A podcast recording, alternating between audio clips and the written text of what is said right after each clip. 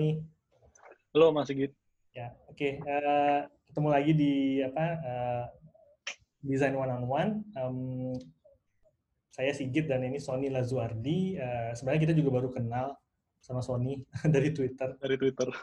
Walaupun sebenarnya mungkin kayaknya karyanya udah pernah kita lihat, tapi uh, mungkin baru tahu orangnya sekarang. Nah, alasan uh, gue mau uh, ngobrol sama Sony sebenarnya karena sebulan terakhir uh, gue follow Sony itu banyak banget insight dan project-project yang dia udah share. Dan apa terutama ini ya apa Figma terus ada juga apa namanya tuh aplikasi aplikasi berbasis web juga sama mobile juga yang yang yang Sony udah share dan yeah. itu kan dia produktif banget entah karena apa namanya entah karena di rumah aja. ada atau emang ada ada misi tertentu gitu. Jadi sebelum uh, kita mulai sebenarnya mau introduce Sony dulu um, mungkin Sony bisa introduce dirinya kayak eh, sekarang di mana, uh, terus role-nya apa di, di kerjaannya dan sebagainya. Ya, halo semua. Uh, nama saya Sony. Uh, sekarang uh, kerja di Singapura sebagai lead UX engineer di Grab. Uh, sudah mulai saya, saya pindah ke Singapura tuh sejak tiga tahun lalu kira-kira gitu. Terus uh, apa lagi ya? Apa lagi mas? sebelum di Grab di Indonesia ya di Salesforce. Ya, jadi sebelum di Grab itu saya dulu kerja sebagai front end engineer di Salesforce di Bandung. Mm-hmm. Waktu itu sih udah baru mulai apa namanya mulai populer kan kayak remote working. Jadi kayak uh, company nggak harus punya kan satu kantor semua semua employee di situ. Jadi makanya di situ waktu itu awal-awal pas uh, baru buka Salesforce itu uh, ya kita remote di co-working space terus baru habis itu buka kantor gitu jadi ya jadi di Bandung kerja sebelum di kerja di Ban kerja di Salesforce dulu kuliah di ITB ya hmm. terus uh, sekarang role-nya UX engineering ya Yep. Kalau lihat dari awal karir sampai sekarang ada perubahan nggak? Banyak. Soalnya pas awal-awal saya uh, masuk tiga tahun lalu itu kayak masih masih belum jelas itu kayak kita harus ngapain gitu kan. Karena emang timnya baru. Jadi pas saya baru masuk tuh baru berempat tuh berlima gitu. Ber ya berempat gitu. Terus kayak kita ya udah semua project uh, apa namanya yang dari design team ya, bikin prototype kalau butuh high fidelity kita bikinin. Hmm. dan apa namanya kita hampir ngerjain uh, apa ya banyak hal lah eksperimen coba-coba ini. Terus habis itu harus uh, dicek apakah ini emang sesuai kebutuhan tim atau enggak gitu-gitu sih. Dan seiring perjalanan waktu ya emang berubah-berubah sih kayak uh, role-nya itu ngapain aja berubah-berubah. Dan menurut lo ada perbedaan nggak sama front uh, dari front end engineering ke UX engineering?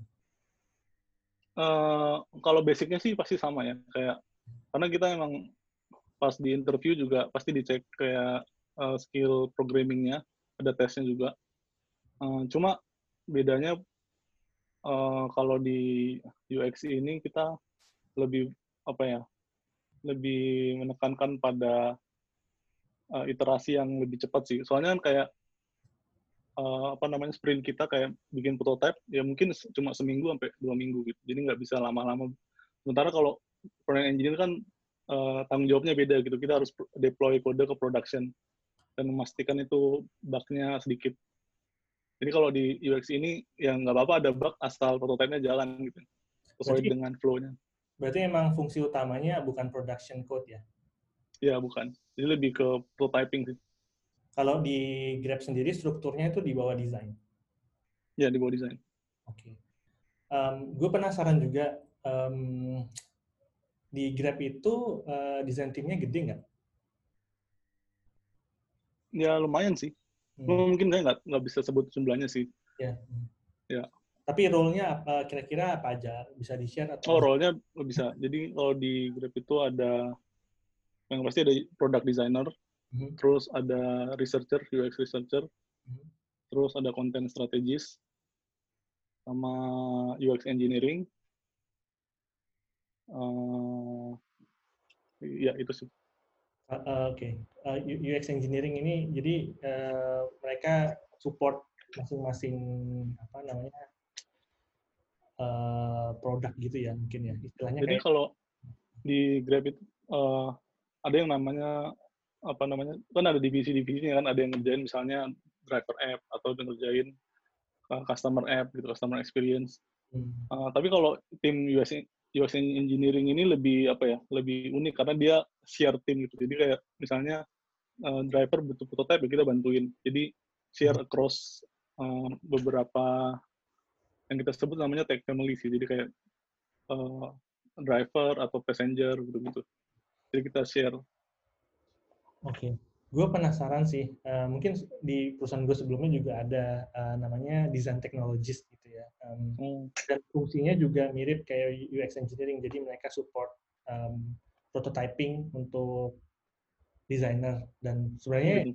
uh, mostly untuk designer. Tapi kadang mereka juga support researcher gitu. Kalau misalnya butuh butuh prototype untuk testing dan lain sebagainya. Nah, gue penasaran kayak, kayak uh,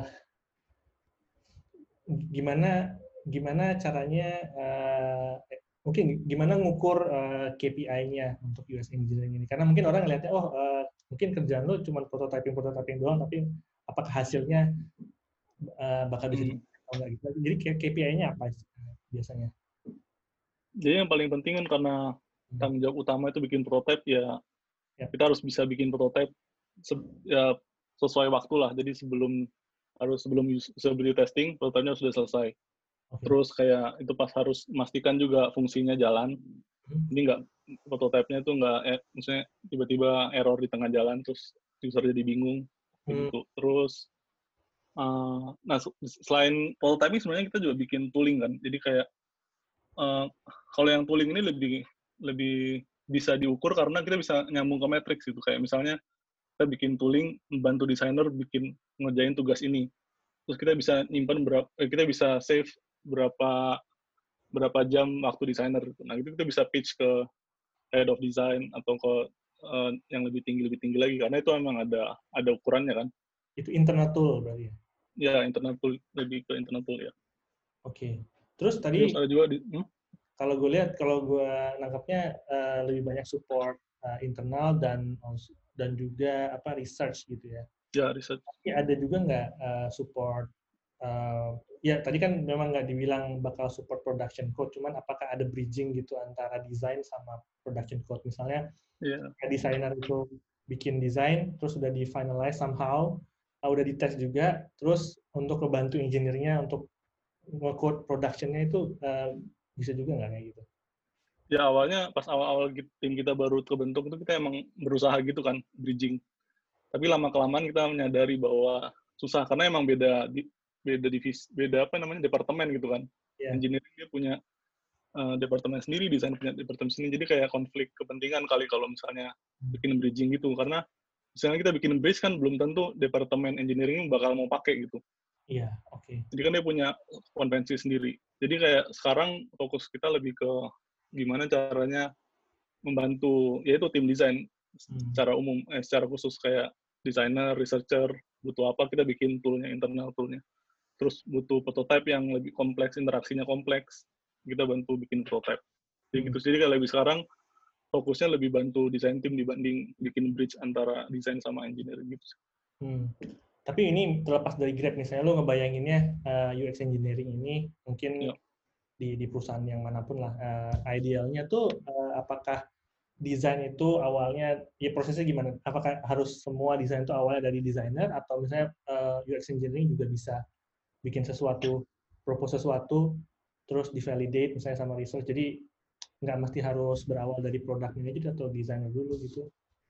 Ya sebenarnya uh, yang menarik kalau kita kolaborasi antara engineering sama desainer tuh kayak di tengah-tengah jalan kalau kita iterasi dengan tools-tools sekarang ya kayak misalnya Figma atau Framer gitu yeah. kita kan bisa langsung iterasi produknya kita punya ide kita langsung bikin uh, live gitu uh, apa namanya bisa online real time collaboration gitu kan kalau di Figma yeah. coba-coba masukin ini coba-coba ini tuh kayak kemarin juga sempat kolaborasi sama desainer kita coba pakai Framer uh, jadi desainer punya ide gini, terus saya juga punya gimana kalau kayak gini gitu langsung ah. langsung dicoba di framer itu. Jadi menurut saya itu kolaborasi yang mantap. Maksudnya kayak menimbulkan ide-ide inovatif yang baru sih. Hmm. Desainer di Grab juga bisa prototyping sedikit-sedikit ya? Ya. Okay. Ya mungkin kayak Figma uh, ada kan fiturnya Smart Animate gitu-gitu, desainer udah familiar gitu sih. Ada mungkin untuk yang hmm? ada yang bisa kayak lebih tools yang lebih expert lagi kayak framer atau apa tuh istilahnya? Origami atau yang lain? Ada beberapa tapi nggak nggak banyak sih. Itu langka lah. Tapi mereka uh, ya itulah. Jadi kalau yang kalau yang paham coding biasanya lebih gampang komunikasi sih sama engineer karena hmm. dia udah tahu kan kayak uh, ini desain dia itu bisa diimplementasi atau enggak gitu. Hmm. Oke, okay, gampang ngejelasin dan gampang simpati juga ke engineering ya. Um, yeah. Itu kayak pertanyaan gue selanjutnya. Ini pertanyaan yang sebenarnya selalu diperdebatkan. Apakah desainer itu harus bisa coding?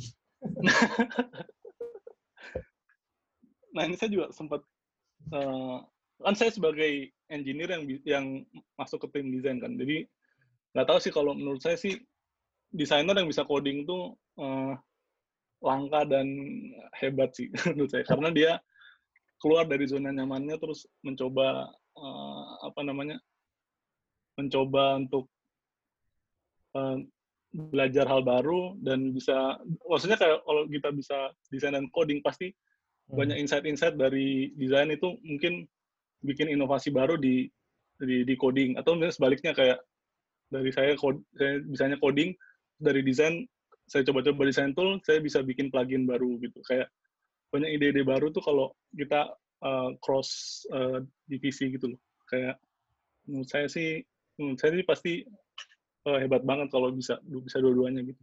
Hmm. Saya sempat juga tanya ini di websitenya Mas Ari di Twitter tuh. Itu dijawab juga sih. Banyak insight yang menarik juga sih. Gitu ya? Dari situ bisa dicek ya. Dan nanyanya soal Designers Code. Hmm. Nanti bisa teman-teman bisa baca di websitenya dia. Oke, okay, ntar share ya. Iya. Kalau gue sendiri sih, personally gue uh, nggak bisa coding ya. Maksudnya kalau CSS basic sih bisa. Cuman I don't think that's coding gitu.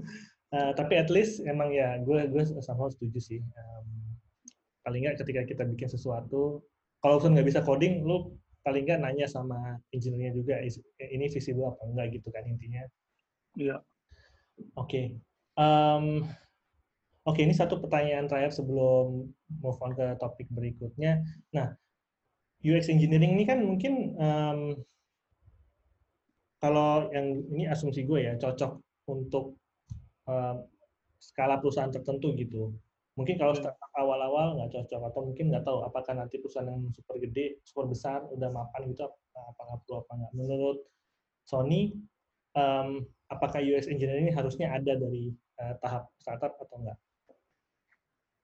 tergantung produknya, maksudnya tergantung bisnisnya kali ya. Hmm. Kalau emang dia bisnisnya uh, apa namanya lebih ke emang fokus ke teknologi dan desain, yeah. menurut saya sih uh, menarik banget. Maksudnya kayak butuh karena emang uh, apa emang, emang fokus bisnisnya di situ gitu. Tapi kalau misalnya bisnisnya uh, yang lain kayak konvensional, bikin e-commerce atau bikin apa uh, travel atau bikin apa itu kan ya yang penting uh, produknya jadi dulu lah mungkin hmm. ya fokus bisnisnya gimana sih uh, kalau tim menurut saya sih emang UX ini uh, unik karena emang apa ya, lebih ke lebih banyak eksperimen lebih banyak coba-coba uh, gitu sih. Teknologi baru terus dicoba dengan uh, yang yang teknologi yang sudah ada sekarang gitu. Um, kalau misalnya ada yang beranggap berpendapat bahwa oke okay, kalau di startup mungkin butuh desainer yang lebih bisa hybrid gitu karena mereka fokusnya shipping kan kayak oke okay, yeah. um, menurut Sony itu apakah skill itu yang hybrid gitu juga bisa dari tahap startup juga sebenarnya? Hmm. Apa tetap tergantung produknya juga ya? Iya menurut saya sih tergantung produknya. Ya. Hmm. Maksudnya kalau dia uh, kalau dia emang tidak butuh banyak produknya tidak butuh banyak interaksi atau uh, yang canggih-canggih, kayaknya ya overkill juga sih. Oke. Okay. Oke, um, oke. Okay. Uh, ada satu pertanyaan lagi sebenarnya um, UX engineering atau prototyping mungkin in general tentang prototyping ya. Um, kalau UX engineering ini apakah lebih uh, melingkupi micro interaction atau bisa atau misalnya lebih ke flow screen by screen gitu? Karena kalau screen by screen kan mungkin tidak ya ada sih mungkin micro interaction tapi untuk memvalidate itu nggak perlu harus sampai um, micro interaction. Kalau di di kerjaan Sonya sendiri gimana? Kebanyakan sih request kalau uh, kalau nggak kalau cuma flow kayak gitu kan sebenarnya bisa pakai tools-tools yang udah ada kan kayak Figma atau InVision atau Sketch Prototype gitu. Hmm. Jadi desainer sebenarnya bisa lakukan sendiri. Cuma yang biasanya mereka butuh tuh kayak uh, interaksi yang lebih kompleks. Misalnya kayak map gitu kan. Biasanya user pengennya tuh mapnya real gitu, bisa di zoom, bisa di PN, terus bisa di klik gitu. Sementara kalau di prototyping tool kan, uh, eh, maksudnya kayak di Figma atau di Sketch gitu, mapnya biasanya statis atau gambar gitu kan. Kita nggak bisa zoom, nggak bisa. Jadi kayak kalau uh, apa namanya butuh interaksi yang kayak gitu, pasti minta bantuan kita sih kayak okay. uh, bikin flow tapi butuh uh, detail yang user kira-kira emang perlu gitu. Oke. Okay. Dan biasanya juga kayak kita uh, yang butuh apa data yang real time gitu misalnya chatting gitu kan biasanya kalau prototype biasa susah kan bikin hmm. kalau pakai uh, Figma atau Sketch eh atau Sketch okay. jadi kita biasa bantu oke okay. topik selanjutnya uh, tentang side project yeah. um, ini uh, awalnya gimana ya uh, motivasinya untuk bikin side project ini motivasinya sebenarnya dari awal emang uh, apa backgroundnya dari kuliah itu suka ikut lomba gitu kan. Jadi uh, biasa sih saya nyari uh, tim yang pengen yang benar-benar bi pengen bikin sesuatu gitulah, pengen coba-coba terus uh, dari situ uh, apa namanya saya ketemu sama beberapa uh, beberapa orang di Twitter juga sih yang suka bikin-bikin kan, bikin eksperimen, bikin-bikin terus dipublish di Twitter. Terus menurut saya itu menarik sih karena uh, kita bisa dapat inspirasi dari apa yang dibikin gitu terus terutama kalau open source gitu kan kita bisa tahu nih ini ini cara kerjanya gimana bisa hmm. belajar dari uh, orang dari kode orang itu gitu yeah. terus side project nah dari situ biasanya uh, apa namanya berlanjut biasa di kalau di company sekarang sih ada kadang-kadang tuh ada hackathon gitu kan yeah. nah jadi dari hackathon itu kita kita bisa eksperimen untuk coba-coba bikin lalu kita pitch kan pitch ke Eh, tim-tim uh, yang lain gitu. Nah, menurut saya ini seru banget karena uh, apa namanya? Ya kita bisa bawa ide-ide kita gitu. Hmm. Nah, terus cerita mungkin cerita dikit ya kayak dari hackathon ini saya juga ketemu beberapa orang yang satu satu kantor juga. Terus ya udah kita coba-coba bikin side project. Terus uh, tiba-tiba uh, tahun lalu itu sempat lolos uh, Y Combinator. Jadi kayak gila oh. banget kayak cuma side project terus kita bisa ke Amerika gratis gitu. oh, cuma iya jadi oh. jadi tiap weekend kita kumpul ya udah kerjain ini gitu oh, itu, jadi itu combinator hmm? masih ada itu ya itu projectnya masih ada ya uh, sebenarnya uh, tahun lalu kita ke US kan terus kita termasuk finalis uh. Cuma nggak nggak nggak sampai dapat funding jadi kayak udah uh, uh, ya udah kita stop lah. Karena emang uh, problem utamanya karena kita belum launching juga. Kita belajar banyak sih kayak gimana cara build produk yang benar gitu. Dari Y Combinator itu. Jadi manfaatnya sampai apa ya benar-benar bisa realisasi mungkin bisa jadi kayak startup baru juga ya kalau iya. Ketemu teman-teman baru kayak teman-teman yang sepemikiran kali mm-hmm. kalau ya oke okay, terus gue juga mau ngobrolin yang color copy paste ya ini iya terbaru ya. Uh, terbaru kemarin baru launching. ya, gue congrats karena udah masuk produkan ya di feature ya di produkan. Iya, sekarang nomor tiga kayaknya. Wah, nomor tiga. Iya. Wah, selamat selamat. Terus uh, awalnya motivasinya uh, bikin copy color copy paste ini apa ya? Motivasinya awalnya gimana ya? Pas awal-awal circuit breaker baru mulai gitu kan, Hmm.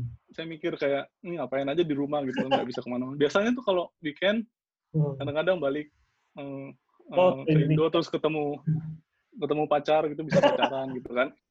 Eh, tapi kalau di Singapura kan nggak bisa. Jadi ya udah coba cari hiburan. Ya udah habis itu habis itu coba uh, beli online lah, coba beli online beli ini kan lampu. Jadi biasanya lihat YouTube kan bagus itu di belakang tuh ada lampu-lampu warna-warni.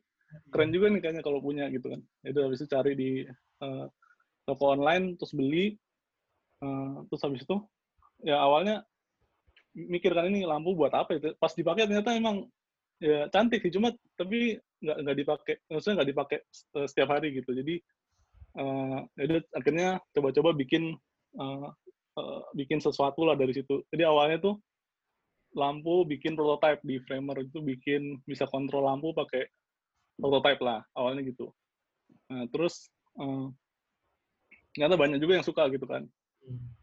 habis itu uh, next level beberapa minggu kemudian ada tweet baru dari kalau nggak salah desainernya Google dia bikin uh, AR copy paste jadi dia bisa copy paste tapi pakai AR wow. ya itu kan sempat viral kan iya yeah.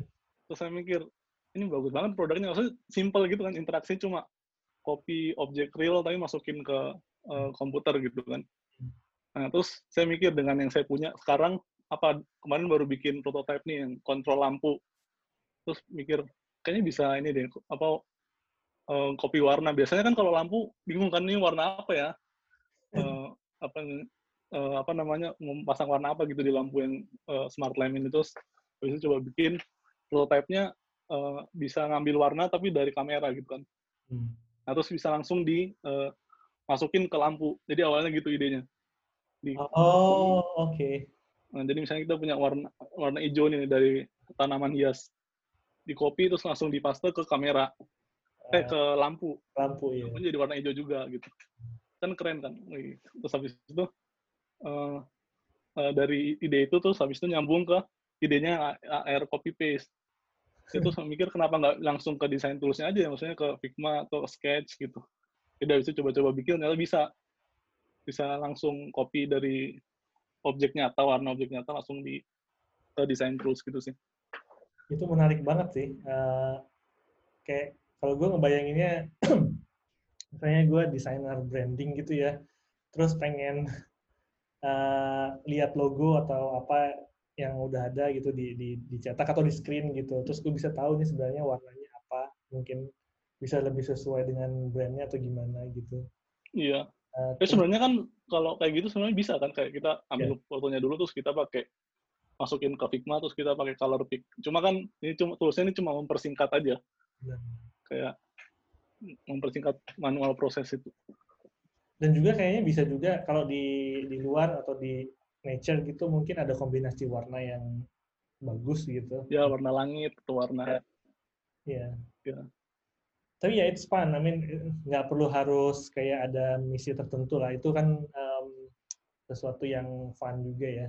Dan iya bisa dicoba uh, sewaktu-waktu gitu. Oke, okay. Iya. yeah. mungkin uh, gue juga sebenarnya nggak mau panjang-panjang uh, sampai 50 menit, cuman mungkin ada sisa kayak 8 atau 7 menit. Gue pengen nanyain uh, mungkin lebih ke pribadi, uh, kenapa dulu milih pindah ke Singapura. Ya gue juga sih di sini, mungkin kita share perspektif yang sama gitu, dan uh, menurut Sony apakah di sini bakal lama atau gimana? Atau ya mungkin awalnya dulu kenapa milih Singapura? Nah, awalnya kenapa milih Singapura ya karena dapat kesempatannya di sini. Oke. ya udah dijalani aja sih. Jadi ya itu memang dari apa namanya? Sebenarnya dapat kesempatan Singapura juga gara-gara suka bikin-bikin gitu kan. Jadi dari GitHub terus ada orang hmm. alumni ITB juga kontak gitu. Mencoba nggak di sini? Ya udah cobain. Coba terus ya udah hajar gitu sampai sekarang. Soalnya kemarin tuh banyak yang nanya gue juga, uh, sedikit tulisin dong gimana caranya dapat opportunity di luar negeri atau di Singapura gitu. Gue juga nggak tahu sih gimana gitu. Kalau lu ada ada tips juga nggak? Kalau gue tipsnya ya itu sih sering uh, apa namanya share share project-project yang udah dibikin lah karya-karyanya online gitu. Siapa tahu orang tertarik kan. Yeah. Terus bisa kita dapat kesempatan baru, opportunity baru. Hmm. Kalau masih gitu gimana? Uh, dulu, um, sebenarnya sih lebih nggak sengaja juga sih sama.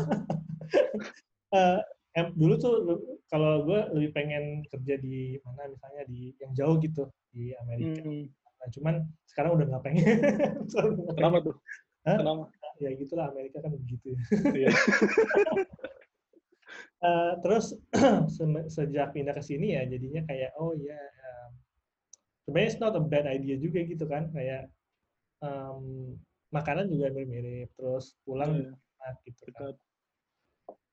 Terus tapi emang nggak semua orang betah sih kalau menurut Sony Iya, iya.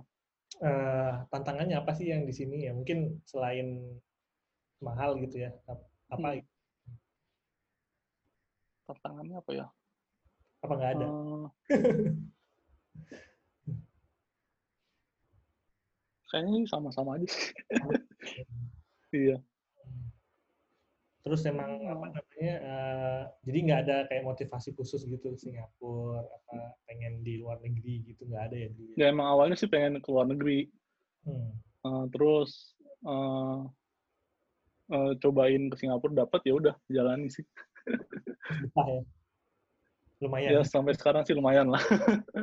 terus mungkin ada kayak pertanyaan oh kerja di Singapura di perusahaan eh, sebenarnya Grab juga bukan perusahaan Singapura banget ya Malaysia ya tapi mungkin kayak tech tech industry gitu em, atau tech companies lah ada perbedaan nggak sih kerja di perusahaan teknologi di Indonesia sama di sini Perbe eh, ya, perbedaannya paling kalau di sini lebih eh, menghargai waktu kayak, misalnya meeting ya harus tidak jelas agendanya ngapain terus Iya. tepat waktu gitu sih. Eh, ya terus ya itu tergantung culture perusahaan juga sih kayaknya ya. Hmm. Kalau di Indo juga mungkin kalau culture-nya bagus juga harusnya bagus. Hmm. Perbedaan kultur itu ya. Oke. Iya. Hmm. Oke, mungkin em, terus kira-kira kalau eh, mungkin pertanyaan terakhir ya, eh, UX engineering ini, ya jadi kayak ke depannya em, career plan-nya eh, Sony gimana? Apakah pengen tetap di UX engineering atau apakah lebih mungkin ada ada pengen kepengen yang lain eh, Hmm, pindah pindah bidang atau gimana? kalau se- sekarang sih masih explore apa ya antara engineering sama desain gitu. Kayak menurut saya sih masih ada gap yang bisa dieksplor gitu loh. Kayak beberapa eh, company kayak desain tool kayak misalnya Figma gitu kan baru dapat funding. Hmm. Menurut saya menarik sih yang dieksplor antara engineering dan desain karena eh, belum banyak playernya. Mungkin Maksudnya kayak masih banyak kesempatan yang kita bisa coba-coba. menurut saya. Dan Figma kayaknya ke arah situ juga ya. Iya, Hmm. makanya menurut saya ini menarik sih. Kayak terus ada company kayak Framer gitu kan dia bridge antara engineering dan desain jadi menyatu. Framer yang baru itu ya, gue belum coba. Iya sih. di web itu mirip-mirip Figma sih. Jadi kayak kita bisa langsung prototyping on uh, kolaboratif di satu platform. Nah sekarang tuh Figma dia arahnya lebih ke desain ya. Awalnya tuh dia emang dia banyakkan coding kan. Jadi kayak kita bisa bikin komponen pakai kode. Tapi sekarang dia hampir bahkan kalau mau buka kode di Framer sekarang harus ada menunya gitu kayak always uh, harus show code gitu. By default tuh di hide code-nya. Jadi emang sekarang lebih fokus ke desainer. gue pertama kali coba Framer terus kayak pertama wah gue serius ah gue belajar gitu, belajar coding segala macam. Kayak cuman dua hari gitu, itu udah nyerah. Kenapa, kenapa? Kebanyakan coding ya? Atau gimana? dulu yang dulu, yang yang Hmm. Framer yang dulu bukan yang Framer X ya? Atau Framer klasik? aduh lupa deh, pokoknya udah lama banget kayak empat tahun yang lalu mungkin klasik ya. Oh iya. iya. Ya mungkin gue Sebenarnya menarik tuh Framer kan dari klasik terus dipindah ke X kan. Itu dia mulai pakai uh, frameworknya React gitu. Jadi itu yang menurut saya bikin menarik sih. Hmm. Karena emang waktu itu React emang baru mulai populer gitu. Maksudnya framework buat uh, UI uh, UI uh, interface user interface kayak library buat coding user interface itu kan React kan. Hmm. Dari situ dia berubahnya jadi uh, uh, jadi lebih menarik sih untuk developer ya. Terus sekarang dia pindah lagi ke designer yang malah ngilangin coding di Framer.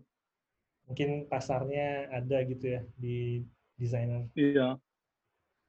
Oke, Kalau Mas Tigit sendiri biasanya pakai tools apa? Bikin prototype. typing, uh, Flinto. Oh, Uh, tapi kalau desain sih ya Sketch atau sekarang Figma gitu. Cuman dulu Sketch dan InVision kan sebelum ada Figma. Um, terus sekarang Figma, tapi gue juga baru belajar Figma.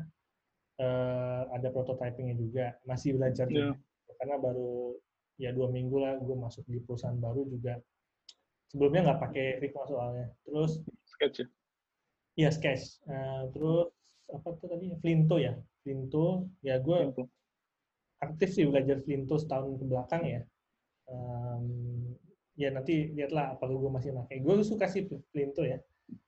Cuman itu emang lebih ke micro interaction karena nggak bisa apa banyak screen gitu. Ya mungkin bisa tapi kayak capek aja gitu. Iya iya ngerti ngerti Oke, kayaknya uh, waktunya udah habis. Um, Oke. Okay. Kasih banget Sony uh, Sabtu-Sabtu udah diganggu dan semoga Sama. pengalaman Sony apa ya uh, bisa menginspirasi desainer-desainer muda ji, desainer-desainer untuk bisa me, apa ya melirik UX engineering. Artinya desainer belajar coding, tapi juga untuk engineer juga bisa uh, melirik desain juga dengan design.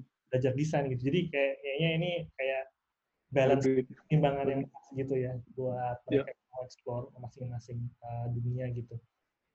Oke, makasih banget Sony. Uh, makasih banget kesempatannya Mas Sigit. Iya, sama-sama. Ya, Semoga weekendnya apa uh, uh, dapat dinikmati. Ya. Terima kasih. Oke, makasih Sony. Ya.